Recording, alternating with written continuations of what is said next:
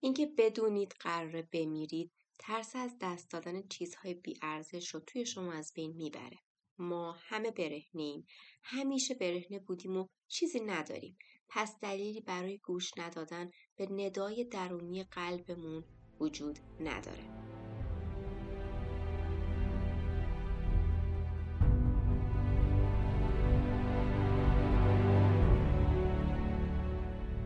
این جملات بخشی از آخرین کلماتیه که استیو جابز اونها رو در حالی بیان کرد که با وحشت مرگ و افسوسی از ودا با زندگی به زبون آورد. جملاتی که بعدها به سوخت لازم برای ساختن بینظیرترین محصولات زمان بدل شد.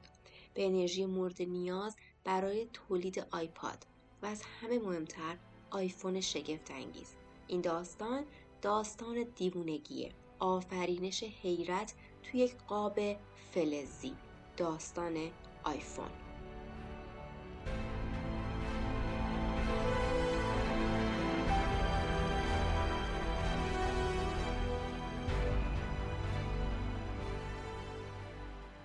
اولین کلمه‌ای که با دیدن آیفون یک گفت این بود. من عاشق این لعنتیم. این جمله در برابر حرفی که استیو جابز به زبون آورد خیلی اقراق‌آمیز بود. چرا که جابز در حالی که دستهاش روی سینه چلیپا کرده بود به چشمهای منتظر جانی آیو خیره شد و گفت این آشغال فقط برای خوندن تو توالت مفیده. جانی آیو شوکه شده بود. مچ دستاش میلرزید. جابز از بالا به نوک کفشای چرمی قهوهیش نگاه می‌کرد. روی کفشا چینای عمیقی افتاده بود. اینطوری به نظر می‌رسید که چندین سال اونا رو پوشیده. اما این کفشا کفشایی بودن که فقط چند ماه عمر داشتن. وقتی سرش رو بالا گرفت جانی از اتاق بیرون رفته بود. مثل یه شبه یک شبه کاغذی که باد با خودش برده بود. جاوز با کلمات تندش چنان مغز حساس جانی رو خراشیده بود که نمی‌تونست فیدبک اون رو هضم بکنه. محصول چیز ایدئالی نبود. یک نوار فلش که تلاش می‌کرد مانیتور بیکیفیت محصول رو به یک کنترل لمسی وصل بکنه. بیشتر شبیه این بودش که یک یه ماشینی از روی یک آیفون قدیمی زوار در رفته رد شده باشه. به اتاقش برگشت. آیفون مرده بود. دیگه قرار نبود روی چنین چیزی کار بکنه. مثل بسکتبالیست معلول آیفون رو بالا گرفت و از همونجا توی سطل زباله پرتابش کرد.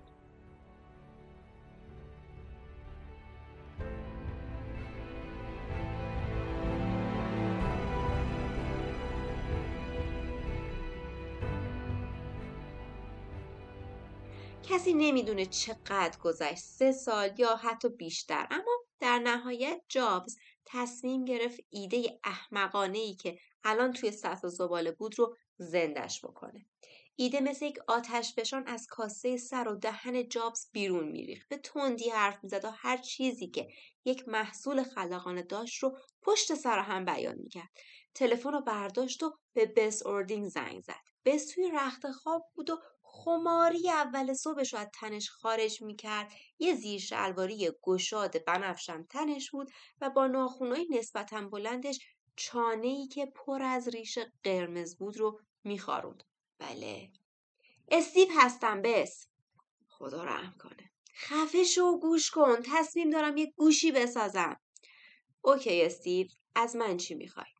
صدای استیو مثل یک ربات بود. می‌خوام یه دمو هم بسازی یه دمو که بفهمیم یه لیست چطور اسکرول میشه. بس چیزی نمیشنید. خمیازه بلندی کشید و اینقدر دهانش رو باز کرد که می‌تونست همون گوشی رو یک جا ببله. تصمیمش رو گرفته بود. دمو به سرعت آماده شد اما بس نمی‌فهمید چرا دمو یه دفعه قفل می‌کرد. وقتی اون رو اسکرول می‌کرد و به اسم زلدا می‌رسید لیست یه دفعه قفل می‌شد. عادت کرده بود وقتی به این مرحله می‌رسید ریشش رو میخاروند و زیر لب فوش می‌داد. کتا به مشکل خورده بودن. این اسم لعنتی چه مرگش بود که وقتی بهش می‌رسیدیم تصویر قفل می‌کنه؟ چه جادویی پشت این کلمه کوفتی زلدا نشسته بود؟ بس حواسش نبود. اونجا نقطه پایان لیست بود. برای همین بود که همیشه تصور می‌کرد زلدا کدها رو جادو می‌کنه و تصویر متوقف میشه. اما واقعیت خیلی ساده تر از این حرفا بود. اصل قضیه این بودش که اونجا لیست تموم می‌شد و بز راهی طراحی نکرده بود که متوجه بشه. آقا توی این نقطه لیست تموم شده. اینجا بود که اولین پتنت آیفون متولد شد. بس به پایان فهرست یه حالت کیشسانی اضافه کرد که با بالا کشیدن اون متوجه تموم شدن لیست بشیم به همین سادگی حالا لیست بالا می‌رفت و دوباره مثل یه وزنه که از بلندی پایین افتاده باشه به لبه پایینی سقوط می‌کرد. اسکرول کردن چیزی نبود که جابز رو راضی بکنه. محصول مثل یک کشتی غرق شده بود. یه تیم دیگه توی یک نقطه مخفی داشتن ماشین حساب رو آماده می‌کردن. تیم سه نفره ای توی یک زیرزمین برنامه نوت رو کامل می‌کرد. اما کنار هم قرار دادن اینا نمی‌تونست چیز جذاب و زنده خلق بکنه هنوز که هنوزه کیلومترها با یک چیز قابل درک و آشنا فاصله بود قضیه اونقدر کش پیدا کرد که سال 2005 از راه رسید ایده ها در حد طرحهای پراکنده روی کاغذهای زردی که مال ساندویچ بود نوشته شده بودند. شکست های تیم توسعه اونقدر تکرار شده بود که اونها رو از طبقه سوم دپارتمان توسعه سخت افزار تبعید کرده بود به یک زیرزمین. اعضای گروه ماشین رو پشت یک دیوار پارک می‌کردن که خلاقانه ترین محصول تاریخ رو توی اون چهار دیواری دود گرفته کربونی بسازنش. جابز برای خاموش کردن مغز تیم توسعه بهونه داشت. پرشه آبیش رو کنار یک هوندای کرم رنگ پارک کرد و مثل جولیوس سزار وارد اتاق تیم طراحی شد. فقط یه شنل قرمز رنگ با سردوش های طلایی کم داشت. چیزی رو که آماده کردید نشونم بدین. مدسی از زیر توده ای از کاغذ طرحی رو که سه روز پیش کشیده بود و نشونش داد. اونا حتی برای وارد کردن طرح به کامپیوتر بیانگیزه بودن. طرح احمقانه بود و سس مایونز چرب مثل رد لاستیک توی زمین خیز بخشی از کاغذ طراحی رو کثیف کرده بود. جابز قدرت داشت. می‌تونست همونجا کار رو سره کنه اما ته دلش یه چراغ قرمز بود که مثل مغز یک اندروید چشمک می‌زد. کاغذ رو به آرومی روی میز گذاشت و گفت فقط دو هفته. دو هفته فرصت دارید که طرح نهایی رو آماده کنید یا کاری که می‌خوام و انجام میدین یا اخراجتون می‌کنم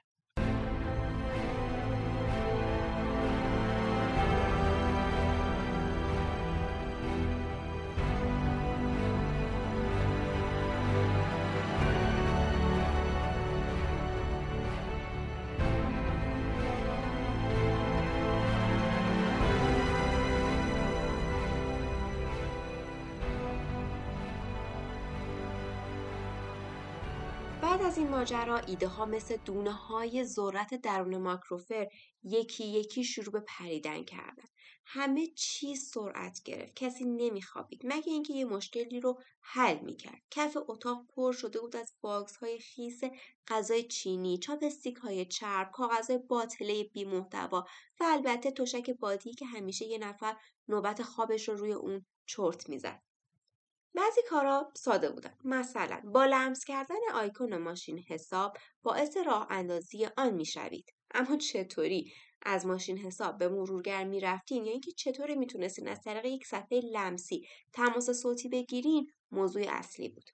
اندی کاراگر که وظیفه یو آی رو به عهده داشت مثل یک آدم چاقی که توی سونا نشسته باشه داشت عرق میریخت. اما تن لاغرش پشت میز مانیتور دیده نمی‌شد. چشمهاشو به باکس هایی که با مداد کشیده بود میدوخت و تلاش می‌کرد که با کادرهای ساده مسیر حرکت کاربر رو توضیح بده. دو هفته گذشته بود و ساعت سرنوشت ساز مثل یک ترن قدیمی که با سر و صدا وارد ایستگاه قطار می‌شد داشت بهشون نزدیک و نزدیک و نزدیکتر می‌شد. استیو جابز از اونا خواسته بود که ساعت یازده به دیدنش برن می‌خواست طرح اولیه رو ببینه سعیش رو از روی طرحها برداشت و باقی تیم به سمت اتاق مدیر رفتن. سوزان مسئول حمل جعبه بودش که نمایشگر و پنل لمسی درون اون بود. قطر نمونه اولیه از یک دستگاه ساده آتاری دستی بیشتر بود. و اسمبل ابتدایی گوشی فقط برای یه بار استفاده دووم می آورد. وارد اتاق شدن. میز گرد بزرگ توخالی مثل یک حلقه هولاکوی خیلی بزرگ اتاق رو پوشونده بود. همه دور تا دور میز نشستن و تو سکوت با استرس اولین واکنش رئیس خودشون رو سرگرم می‌کردن. ناگهان جابز وارد شد. میز رو دور زد و به سمت سوزان رفت. کجاست؟ سوزان محصول از جعبه بیرون آورد. ابتدا با نمونه ماشین حساب کار شروع کرد. بعد کلمه hello رو داخل Note تایپ کرد و بعدش به مرورگر رفت. یه صفحه آفلاین طراحی کرده بودن که شبیه فروشگاه موسیقی آیتونز بود. بعد به های بزرگ جابز نگاه کرد. سرد بود و هیچ حسی رو باستاب نمی‌کرد. صدای عبور آمبولانس از پایین خیابون 318 شنیده می‌شد. بعد صدا توی یک نقطه نامعلومی فرو می نشست. جابز جوری ساکت بود که انگار مرده اما یهو سرش چرخوند و گفت دوباره می‌خوام دوباره ببینمش.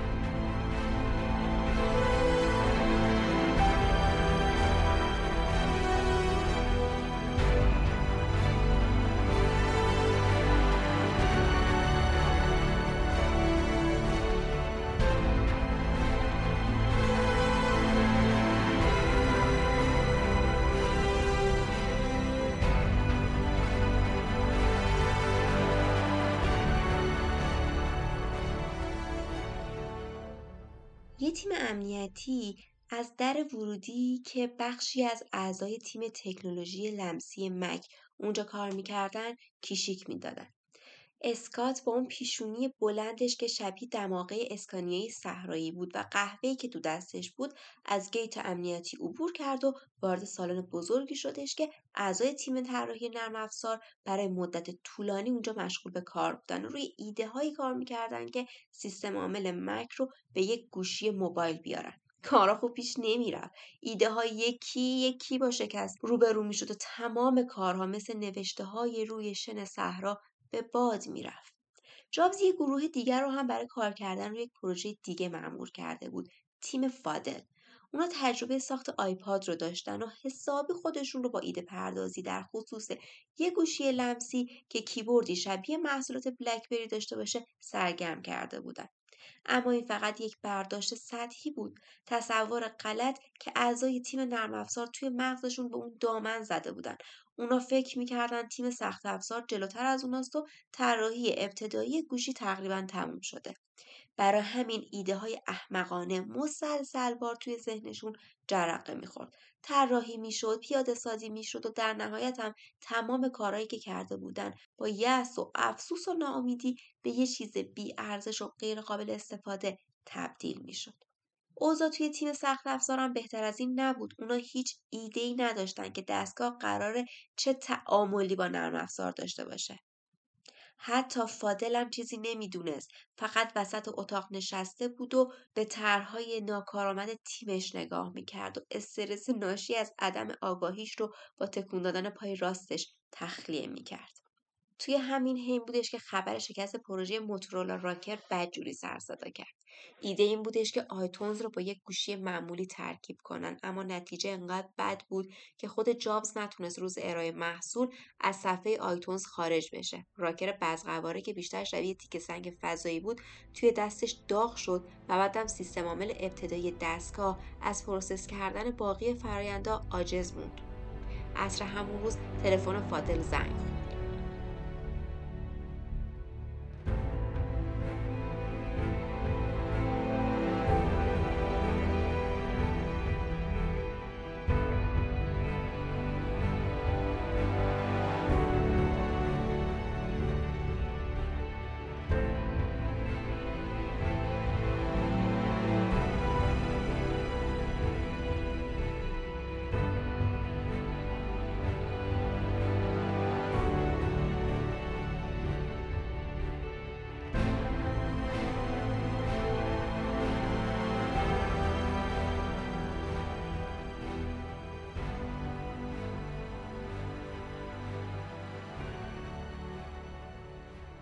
جابز می‌خواست که بدون همه چی مرتبه یا نه. فادل فرد مطمئنی بود ناسلامتی خالق آیپاد بود و جابز اطمینان داشت که از پس این پروژه هم برمیاد. فادل گفت اوضاع خوبه و برای پرزنت طرح اولیه گوشی موبایل آماده میشن. شنیدن این خبر خیلی حال جابز رو بهتر می‌کرد. مخصوصا که تبدیل آیتونز به یک دستگاه با قابلیت تماس صوتی امید بخش بود. فادل فکر می‌کرد که ایده یک آیپاد بهینه که علاوه بر پخش موسیقی قادر باشه تماس صوتی برقرار بکنه اونقدر جذاب و فکندازه که فروش محصول رو تضمین می‌کنه. اونا خبر نداشتن که تیم اسکات چه پیشرفتایی کرده و نگاهشون به گوشی اپل چقدر خلاقانه است. سوال اصلی این بود سیستم عامل محصول چه شکلیه؟ تیم اسکات به یک نسخه جمع جور از مک رسیده بودند که می‌تونست تمام فرمانهای لمسی اپلیکیشن رو پیاده سازی بکنه و, از پس اجرای نرم افزارهایی که طراحی کرده بودن هم بر بیاد. اونها صداش می‌زدن iOS یعنی OS فشرده شده. present اولیه به قدری خوب بود که استیو جابز پروژه تیم فادل رو کلا کنسل کرد و همه تمرکزش رو روی ایده اسکات و اعضای تیمش گذاشت. آیپاد دیجیتالی شکست خورد و پروژه iOS قدرت گرفت. تیم اسکات از اتاق کوچیکی که همیشه بوی عرق و روغن می‌داد خارج شدن و به دفتر مرکزی تیم طراحی مهاجرت کردند. یه ارتش از مهندسین که برای مدت ها حمام نکرده بودند، غذای خوب نخورده بودن و درست حسابی نخوابیده بودند.